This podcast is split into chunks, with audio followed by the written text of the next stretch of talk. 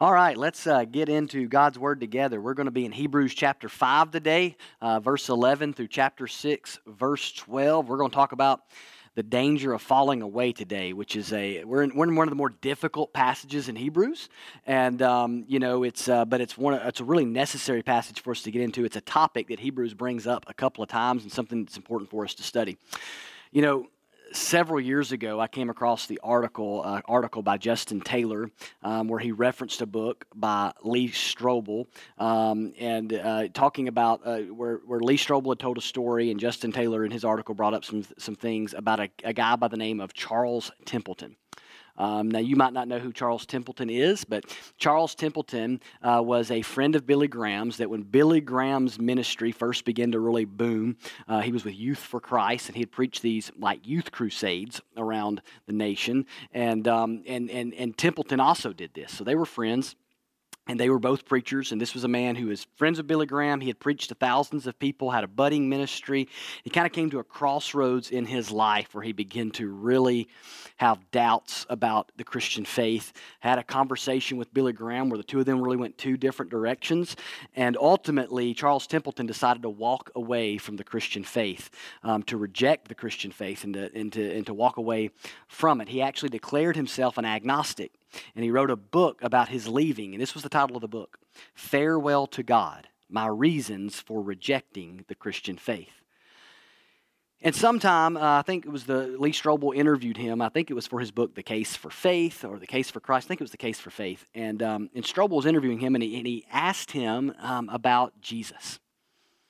And what do you do with Jesus? How do you assess this? Like, you know, someone who's an agnostic now, someone who was a preacher and who is now doesn't profess to be a Christian any longer. What do you do with Jesus? And he, he said everything began to change about him, and he began to talk about Jesus, and he, he actually referred to Jesus as the greatest person to ever live. I think at one point he even said something like the most important person in my life in the sense of he had incredible impact on me. And he talked about him in all these ways, but then he, he began to get choked up. And he said, you know, he, he said, ultimately, he said, I miss him. And that's always been a scary, alarming, sobering story to me. Incredibly sad statement to think that someone could profess Christ, could proclaim Christ, and then walk away and become an agnostic and write a book titled Farewell to God My Reasons for Rejecting the Christian Faith. And, and late in life, we'll talk about how they miss Jesus. Just an incredibly sobering, sad reality. You know, we all know our own stories of people who maybe professed faith in Christ and then at some point decided they weren't going to be a Christian or they stopped living like a Christian or whatever. They kind of go their own way and you can't find them anymore, right? We've all seen the stories, heard the stories. Uh, maybe somebody out there watching is one of those stories. And, and people ask questions sometimes. They'll say things like, you know, what do you, what do, you do with these kind of things? And people ask, they debate things like, uh, can someone lose their salvation? Can someone be a Christian? Can they come to real faith in Christ and then do something to ultimately lose their salvation? Can I lose my salvation? Some might wonder. If so, what would it take? And here at North Park, uh, we believe, and I teach uh, the doctrine of eternal security. And what that mean is, means is when someone is truly converted, when they truly come to Christ, they can never lose that. It can never be taken away. They can, they're once saved, always saved, is the old saying. Truly saved. If saved, always saved. And the Bible's clear on that. But it's also clear that you can be deceived. It's also clear that some people profess to be saved that aren't saved. You know, the Bible teaches that not everyone who claims to be a Christian is a Christian, that it's possible to say a prayer and make a decision, it seems, to get baptized, to join the church, and even live for years what appears to be an outwardly Christian life, but actually never have truly believed, never have truly had heart change, never have truly been converted and belonged to Christ. Jesus even shared during his ministry the parable of the sower or the parable of the soils, you may have heard it termed, that there were like four different types of hearts that hear the gospel and seemingly receive it.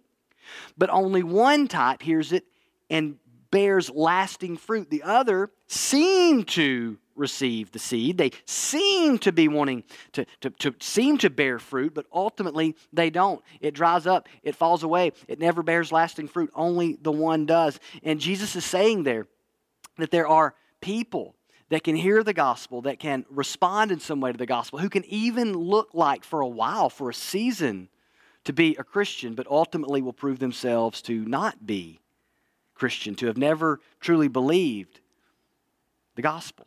The Bible is full of warnings like what Jesus warned about there. Today's text is one of these warnings that it, warns us of the danger of falling away and thus proving to have never truly believed. The writer of Hebrews wrote this to a congregation full of all types of people. Most of them, no doubt, he seems to believe are genuine believers in Christ. But just like anywhere, some he fears may not be. And the truth is, he doesn't know their hearts, right? Only God knows their hearts. He's not pretending to know their hearts. I don't know anybody's heart. You don't know anybody's heart. Um, we, we, we're, not into the heart judging business. So today's text, though, is a warning and it's an encouragement, right? Both. It's an encouragement to grow spiritually, uh, to pursue Christ, but it's a warning to not fall away from him, to not turn back, to not reject Christ and ultimately walk away.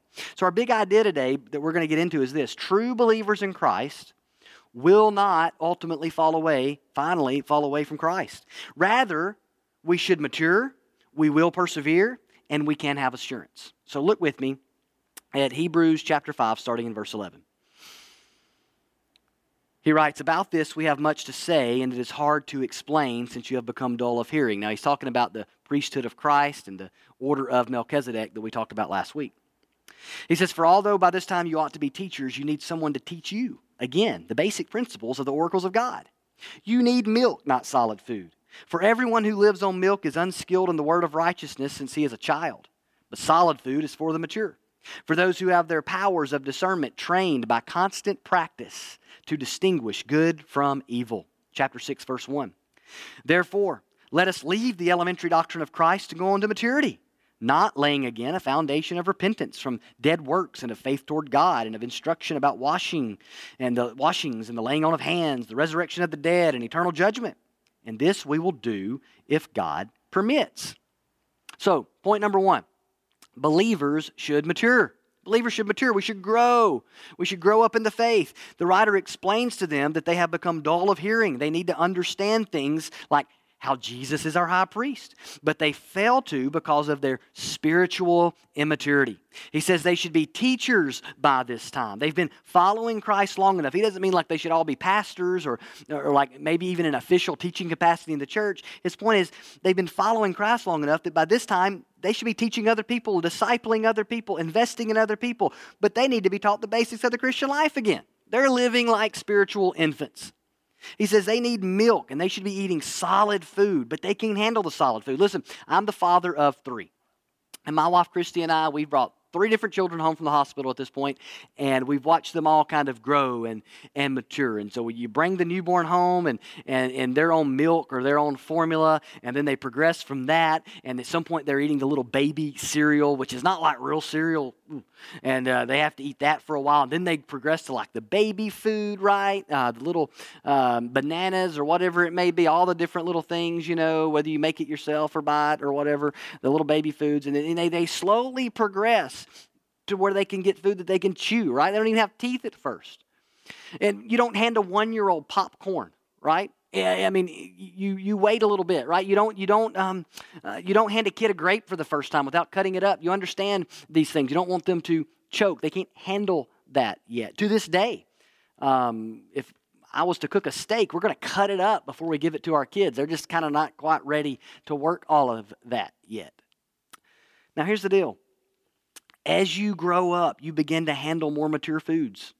As you, you stop needing only milk, you, you start actually craving, right? You start actually craving other foods. And it would be very unhealthy for uh, you to walk around, um, be physically unhealthy for you to walk around only drinking milk or baby formula all the time. Uh, you need to move on. And the writer is saying these people are acting like a 40 year old with the infant's eating habits. It's weird, it's unhealthy, and it needs to stop. Christians are supposed to mature. At some point, you should be eating solid food. At some point, you should be able to handle the steak. The danger is If you don't, if you don't grow up, if you don't mature, you're going to lack discernment in good and evil. In other words, this is not about just academia, it's about morality. If you want to be able to discern how to make good, wise, godly, moral choices, you need to be growing up spiritually. He says in verse 14, but solid food is for the mature, for those who have their powers of discernment trained by constant practice to distinguish good from evil. Spiritual maturity is not just about knowing a lot about the Bible. It's about knowing and applying the Bible in your heart and life in a way that you are trained through constant practice to discern good from evil. Spiritual growth doesn't simply mean being good at Bible trivia. You can be a very immature Christian and be good at Bible trivia. It's about being a hearer and a doer of the Word of God. It's about digging into the Word of God, understanding the Word of God, and appropriating it into your life. So he urges them Go on to maturity. It's time to press on, he says. When he says, let's leave the elementary doctrine of Christ, he's saying, he's not saying you need to mature past Jesus, like you don't need to talk about Jesus no more. That's not the point. He says, he says elementary. It's time for them to learn more about Jesus, to apply more about Jesus, to become more like Jesus. It's time not to move on from the gospel. It's time to dive more deeply into the gospel, to appropriate it more into their heart and in their life, and to, and to, and to allow it to, to seep into every little nick and, and corner of the heart and life of the believer. Let me ask you are you maturing spiritually? Are you pursuing spiritual growth? What is your spiritual appetite like? Listen, I, I, have a responsibility as a, as a teacher, right, as a pastor, preacher, to offer uh, North Park more than self help and pick me ups. I have a responsibility to that. If I break out a bottle of milk every week, you're going to be anemic spiritually. And at the same time, you have a responsibility. We each have a personal responsibility to get into God's Word, to apply God's Word, to grow in God's Word so as to mature spiritually and to grow up in Christ. We have a responsibility to do this. And over time, a lack of spiritual growth, a lack of spiritual maturity, just, just being stagnant can reveal a lack of reality. Listen, dead things don't grow, right? Dead plants don't grow, do they? When things die, they stop growing. And a lack of spiritual growth is an indicator of a lack of spiritual health. And it, and it can be an indicator of a lack of spiritual life, right? So if someone's not maturing and they're not growing spiritually for a sustained amount of time, they're, some, they're, they're spiritually unhealthy, they could be spiritually dead. I can't diagnose that for you, but I'm telling you that that's the reality. Something's not right there, and he's warning us here. And he begins to warn them of the danger of falling away. That's what his natural progression goes to. When he says, You need to grow up, you need to mature. You need to get into God's Word. You need, to, you need to be pressing on in Christ and learning and growing and maturing and applying. And you need to beware of the danger of falling away. Look at what he says in verse 4 of chapter 6. For it is impossible in the case of those who have once been enlightened who have tasted the heavenly gift and have shared in the Holy Spirit and have tasted the goodness of the Word of God and the powers of the age to come, and then have fallen away to restore them again to repentance, since they are crucifying once again the Son of God to their own harm and holding him up to contempt. Let's pause there. So he says, We're not going to go back and lay this foundation because it's impossible in the case of those who have once been enlightened, who have tasted the heavenly gift. And he begins to, to go through these list of things talks about renewing them, uh, restoring them to repentance. You know, this is probably the most controversial text in all the book of Hebrews. It's a hard text. So when you read a hard text, just a little takeaway, when you read a hard text, a couple of different ways to do that. You can just kind of look at that text and just rack your brain to figure out what it means, and you might come up with like five different things it could mean. But to really understand what it means, you have to you have to look at it in context of the book right? And so, what is it in, in, context of Hebrews? And then you have to look at it in the context of the New Testament and the Bible. And, and so, because the Bible doesn't contradict itself, right? We, we interpret Scripture with Scripture. And the Bible, do, the, the Bible does not contradict itself. And so, we have to understand that when we go to the text. And, and so, someone would read this and they say, they might would actually say, I believe he's teaching that a Christian can lose their salvation. That's not what I believe. That's not what he's teaching. But some, if you just read that and you, and that's the only verses you read in Hebrews, or uh, Hebrews is the only book you read, you, you look at that and you might get a little bit confused. Because these people sort of sound saved, right? Then they fall away. So did they lose it? What happened? Well, the Bible makes it clear that a believer cannot lose their salvation. A true believer, genuine believer in Christ, cannot lose their salvation. Let me read some verses to you. John 10, 28 and 29. Chapter 10, verse 28 and 29. Jesus said this I give them eternal life, talking about his followers, and they will never perish, and no one will snatch them out of my hand. My Father, who has given them to me, is greater than all, and no one is able to snatch them out of my Father's hand. So, Jesus there talking about this security we have in Him, no one snatching us out of His and the Father's hand. Ephesians chapter 1, verses 13 and 14. Listen to what the Apostle Paul says. In Him you also when you heard the word of truth, the gospel of your salvation, and believed in him, believed in Christ.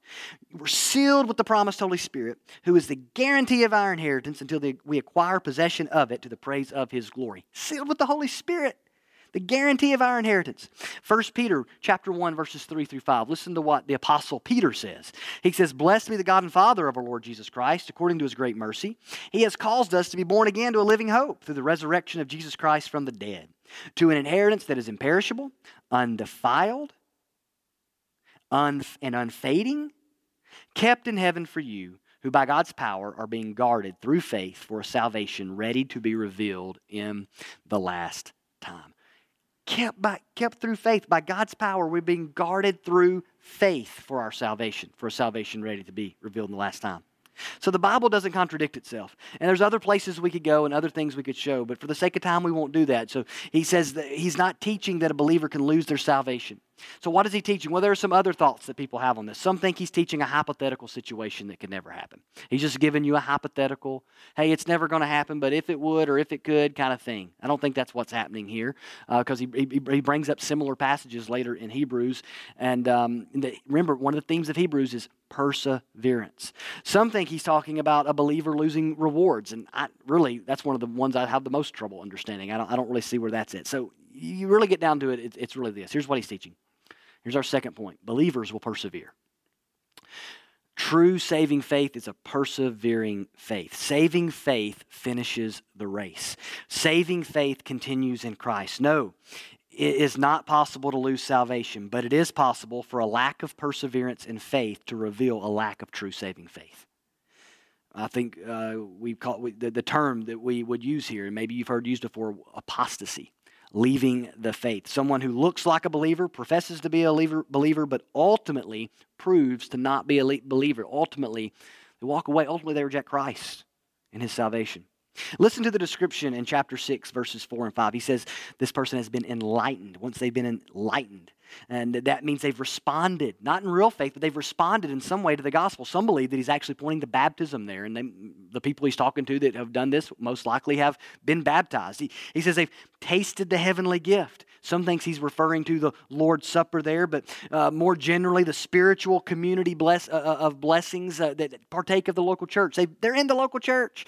They've, they've kind of benefited from the, the spiritual benefits of being in the local church. He says they've shared in the Holy Spirit. Some thinks he's specific some think he is specifically referring to the laying on of hands um, here. Um, but, you know, more generally, they would say it's the Spirit, the Holy Spirit's work in the community. Look, when we gather together as a church, and we meet, God's Spirit is present, He is active, and He is working, okay? And so he could be pointing to that. These people, they've, they've seen it. They've seen the Holy Spirit work. They may have seen miracles. They've seen uh, the manifestation of spiritual gifts. They've seen people saved. They, uh, they, they've experienced in some way this share in the Holy Spirit, whatever he, exactly he means by that. And then he says they've tasted the goodness of the Word of God and the powers of the age to come. They have heard the Word. They have probably been moved by the Word. They've even seen God work in powerful ways.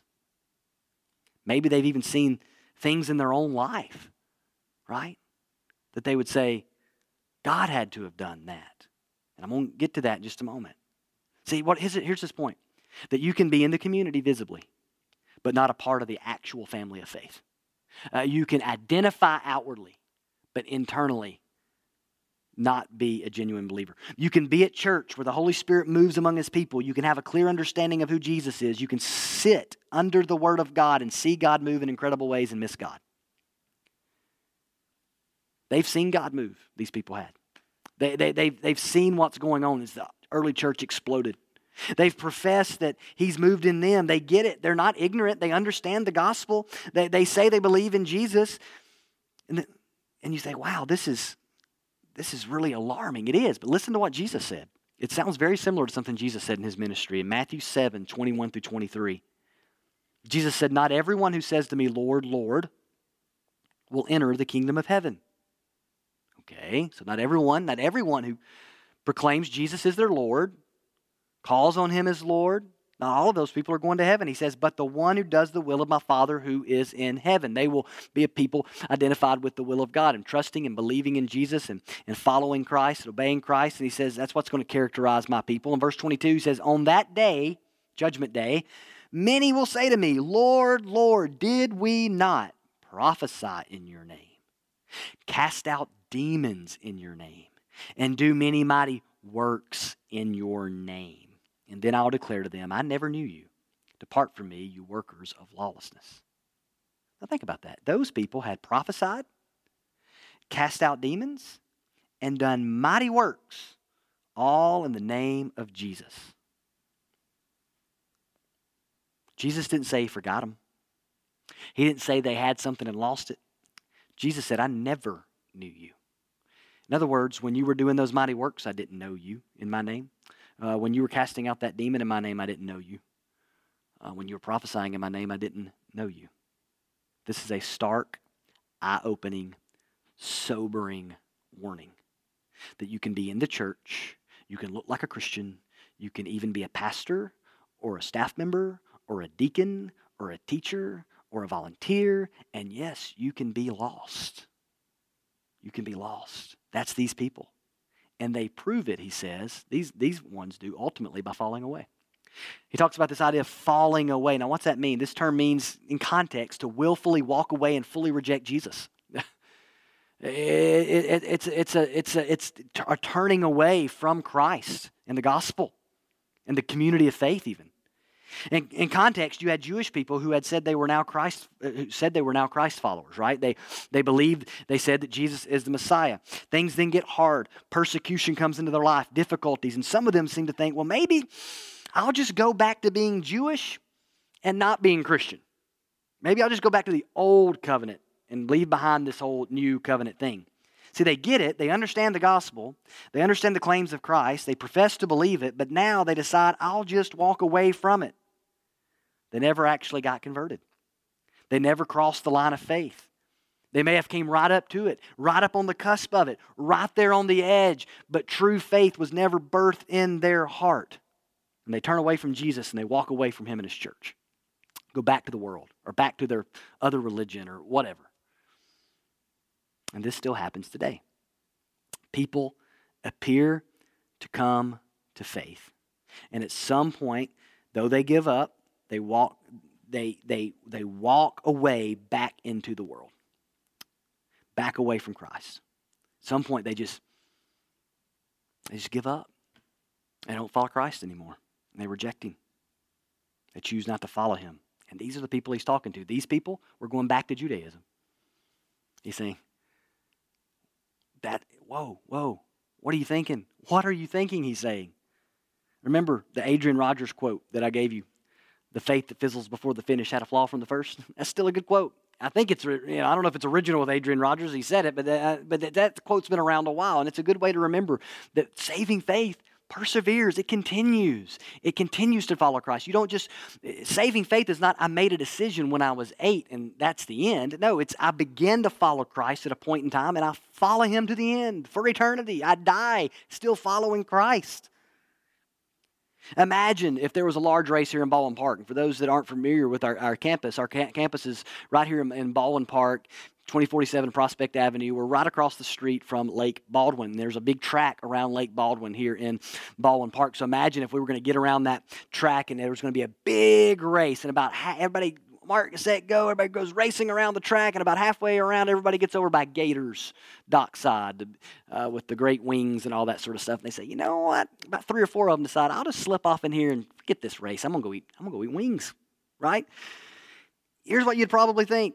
Exactly what I would think. I'd think, you know what? They were probably hungry already and half committed when they lined up on the starting block. right? I mean, it's like they weren't fully committed, man. They, they weren't really all in. Uh, they, they, it looked like it. They were running beside everybody else, right? They're there. They're going. They were there on your mark, get set, go. They started at the same time as everybody else. They're running the race. But they something was going on there. You don't just, I mean, it's, it, this wouldn't even be that long of a race. They stopped for wings. They weren't really ever committed. I mean, it just couldn't have been. No matter what they might have thought, something's going on there. Something's wrong. And we need to understand, he's not saying these folks stopped being Christians all of a sudden. He's saying they never were. There was something off from the beginning. Their falling away manifested a deeper issue, and that deeper issue was a lack of genuine faith. And that's important for us to understand. Now, then he says this. He says, he opens with, it is impossible, and then he goes on this list describing them, and he says, to restore them again to repentance. What does that mean? Well, for one, it means that there's nowhere else to go. If you leave Jesus, there's no other place for salvation no other way to repent. These Jewish people in the church, if they were to now reject Jesus and go back to Judaism, they were rejecting the only way to salvation. The Messiah had come, a second Messiah is not coming. You're walking away from your only hope. F.F. Bruce notes that this is at least from a human perspective, it is, it's saying that at least from a human perspective, it is impossible to restore such a one. If you come to Christ and you understand his death and you understand his resurrection, the call to repentance and faith and salvation in him and all the beauty of the gospel and its truth, and that doesn't change you, it doesn't move you to genuine repentance and faith, if that doesn't convince you to go all in with Jesus, then what in the world will if the empty tomb don't convince, don't convince you? If Jesus shedding his blood for you doesn't convince you, there's no other way. You've rejected the only hope. But it's also a warning that your heart can get hardened and that you will no longer desire repentance.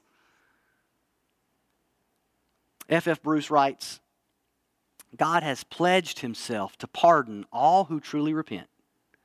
But scripture and experience alike suggest that it is possible for a human being to arrive at a state of heart and life where they can no longer repent. Folks, this just reminds you, you, you don't get saved on your time, you get saved on God's time. Salvation is a miracle of God. It's a miracle of God. It's a miracle of God. And so, man, if, if God deals with your heart, you respond, right? You respond. You respond. Listen to what he says. He says, since they are crucifying once again the Son of God, he's explaining why it's impo- why, why, the impossibility of here of renewing, restoring them to repentance. He says, since they are crucifying once again the Son of God to their own harm and holding him up to contempt. What a vivid portrayal. Crucifying Jesus again, holding him up to contempt. Harsh words, hard words. I'll give you a couple of quotes. George Guthrie says, about this. He says, quote, instead of being blessed by accepting the forgiveness found in the crucified Christ, the ones who have fallen away identify with those who use the cross as an ultimate expression of rejection. Somebody says this way it's like you're joining the crowd that shouted, Crucify him. You're, you're, you're identifying, you're moving over into that camp. You're, Dr. Al Mohler writes it this way He says, To fall away from Christ is to pour contempt on him which is the equivalent to crucifying him all over again. There's nowhere else to go. This is a serious sin. It's a serious sin to walk up to the gospel, to understand the gospel, for many to profess to believe the gospel, to walk away from it, to refuse to go all in with Jesus, to refuse to repent and believe, to, to ultimately go another direction, to go back out into the world, to go back into whatever else to depart the community of faith, to depart from Christ, it is serious, serious sin. He wraps up this thought with an agricultural illustration, talking about land. Look with me at chapter 6, verse 7 and 8. For land that has drunk the rain that often falls on it, and produces a crop useful to those for whose sake it is cultivated, receives a blessing from God. But if it bears thorns and thistles, it is worthless and near to being cursed, and in its end it is to be burned. He warns here of judgment for those who ultimately, no matter what they've professed in the past, prove that they do not really belong to Christ. Uh, these folks are, are like land that has had rain, but instead of bearing crops, is only bearing thorns and thistles. Ultimately, you have to burn that land off. True believers will ultimately bear good and lasting fruit. Those that do not ultimately do that, they, they ultimately prove that they're not truly believers. That's his point. That's the whole point of the land illustration there, and it's a warning of judgment. See, if you hear this and you think, well, is this me? Have I gone too far? Have I fallen away in such a way? Well, first of all, understand this God will save anyone who genuinely repents of their sin and trusts Christ. People who have committed this type of rejection will, doesn't seem, would desire real repentance, I don't believe. Uh, if you desire to repent and come to Christ, and that's grace of God, and you need to respond by trusting Christ. God's kindness, the Bible says, leads us to repentance. That's Apostle Paul says that to the Corinthians. Same apostle, Apostle Paul says that faith is a gift from God in the book of Ephesians, chapter 2. See, you cannot come to God at all without Him drawing you. And if you desire to come, turn, to come to God, to turn from your sin, to trust Christ, and to truly follow Him, that is a miracle. So repent and believe today. Do not play games with that. He warns us of this at the beginning of the book. In Hebrews chapter 3, verse 16, he says, As it is said, Today, if you hear His voice, do not harden your hearts as in the rebe- rebellion Listen, if you hear his voice, if he moves on your heart, if you're convinced of the gospel, you don't harden your heart to that. You obey. You repent and believe, and you don't, you don't do it tomorrow. You're not guaranteed tomorrow. You do it today. To not respond is to harden your heart. And to risk hardening your heart to the point that it gets harder and harder to the point where you don't want to believe, you don't want to repent. You can't come to Christ without the Holy Spirit drawing you to Christ. This text is a warning. It's telling you genuine faith is proven through endurance. It's proven through perseverance, not simply by what you say. If it's real, it will last. It's that simple. It's that simple. It will last if it's real. And if you've wandered away from God, repent, right? And come home to Christ. If you're on the sidelines, having yet to truly believe, and don't toy with God's grace. Don't let your heart grow harder. Salvation is a gift from God. Do not reject it. Repent and believe the gospel today. If you're a believer and you're messing around and you're wandering away and you're backslidden, repent and come back to Christ. If you're a believer and you're in sin, the Holy Spirit's going to deal with you. And God's going to call you back. You need to repent and you need to come back to Christ. Now, here's the third thing. So, Believers, we, sh- we should mature. Believers, we will persevere. And number three, believers can have assurance. Look at what he says in verses 9 through 12. Though we speak in this way, he knows he's spoken pretty directly, right? He says, Though we speak in this way, yet in your case, beloved, we feel sure of better things. Kind of better things. Things that belong to salvation. For God is not unjust so as to overlook your work and the love that you have shown for his name and serving the saints as you still do. And we desire each one of you to show the same earnestness, to have the full assurance of hope until the end, so that you may not be sluggish, but imitators of those who through faith and patience inherit the promises. See, he's sure of better things for them. Things belong to salvation.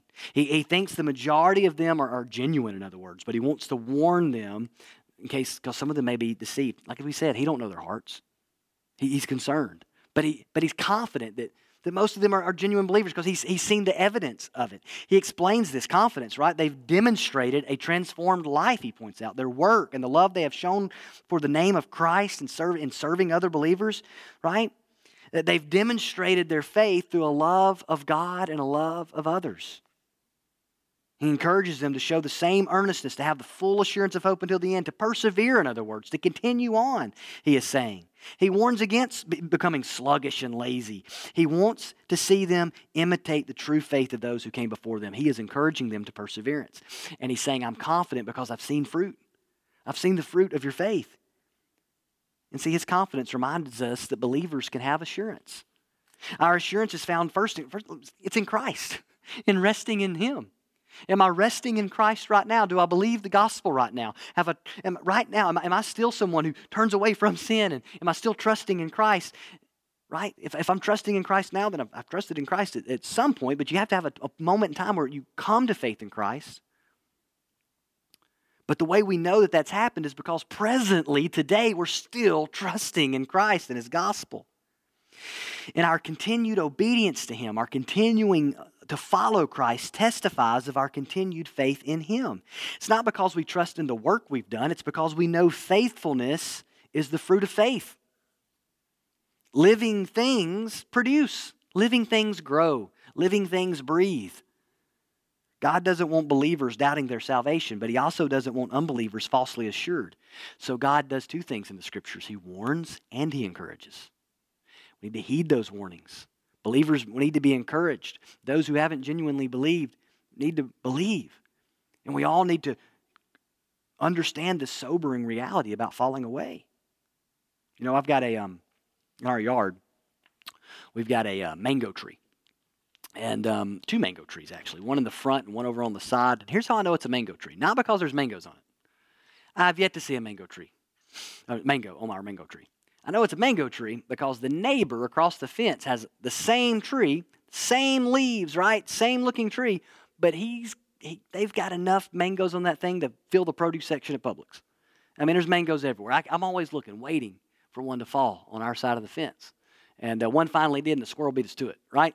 Um, it, it, but I know that the other two are mango trees because I look at that one and I go, oh, they've both got the same leaves. I, I don't know anything about trees. If it wasn't for that tree, I wouldn't know. I just think they're trees, right? But I've seen the fruit on his tree and I go, oh, it's got mangoes on it. It's a mango tree. The fruit reveals the tree. And here's the thing, Christian. Here's the thing, professing Christian. Here's the thing for all of us who are tuning into this today. If we don't have fruit, but only profession, we have reason to be suspect of the profession. That makes sense? Real faith in Christ brings about real transformation and real obedience to Christ. And as we trust Christ for salvation, and as we follow Him, as we serve Him and obey Him and grow in Him, our assurance will grow. Our assurance will grow. Uh, you, will grow and you'll mature in your assurance as you trust Christ, as you walk with Christ, as you, um, as you continue to grow in Christ's likeness. So let me ask you today Have you trusted Christ? And are you sure? Are you sure? Do you know that you've turned away from your sin and believed in Christ? There's only one hope of salvation. If we reject that, if we walk away from that, there's no, there's no other hope. He's the only way. Uh, Jesus has come. He has lived the sinless life we can't live. We're all sinners. We, we all have a, a real spiritual heart problem. We need Christ. We're sinners. We're dead spiritually apart from Him. We need to be made to live in Christ. And so we need to turn away from our sin and put our faith in Christ, who not only lived a sinless life, but died on the cross for our sins and rose from the dead. And if we'll turn away from our sin and genuinely trust Christ, God will save us. He'll put His Spirit within us. Have you done that? Have you genuinely trusted Christ? You say, Well, I had a time where I, I, I walked down an aisle at a church, I got baptized. Have you genuinely trusted Christ? Are you trusting Him today? Has He transformed your life? Is the fruit there? Some sense of fruit? Do you really believe you've trusted Him? If you haven't done that, let me encourage you to do that today. If you'd like to talk more about it, email us at info at gonorthpark.com. We'd love to talk with you. But if you'll call on the Lord, whosoever calls upon the name of the Lord, he'll, he'll save them, he says. Whoever calls upon the name of the Lord shall be saved. If you'll turn from your sin today and embrace Christ, call out to him in prayer, he'll save you. Let us know if you do that or if you've got questions about that. Reach out to us. We want to celebrate with you. We want to help you. Info at gonorthpark.com. Do not sit on the fence. There is nowhere else to go. Only Jesus saves. And if the cross and the empty tomb is not reason enough for you to follow Jesus, what will be? That's it, right? The empty tomb. That's it. Today, if you hear his voice, obey by repenting and believing the gospel. Believer, we need to be growing. We need to be pursuing spiritual maturity. We need to be in the Word of God. We need to be appropriating it into our life and obeying it. We need to continue to persevere.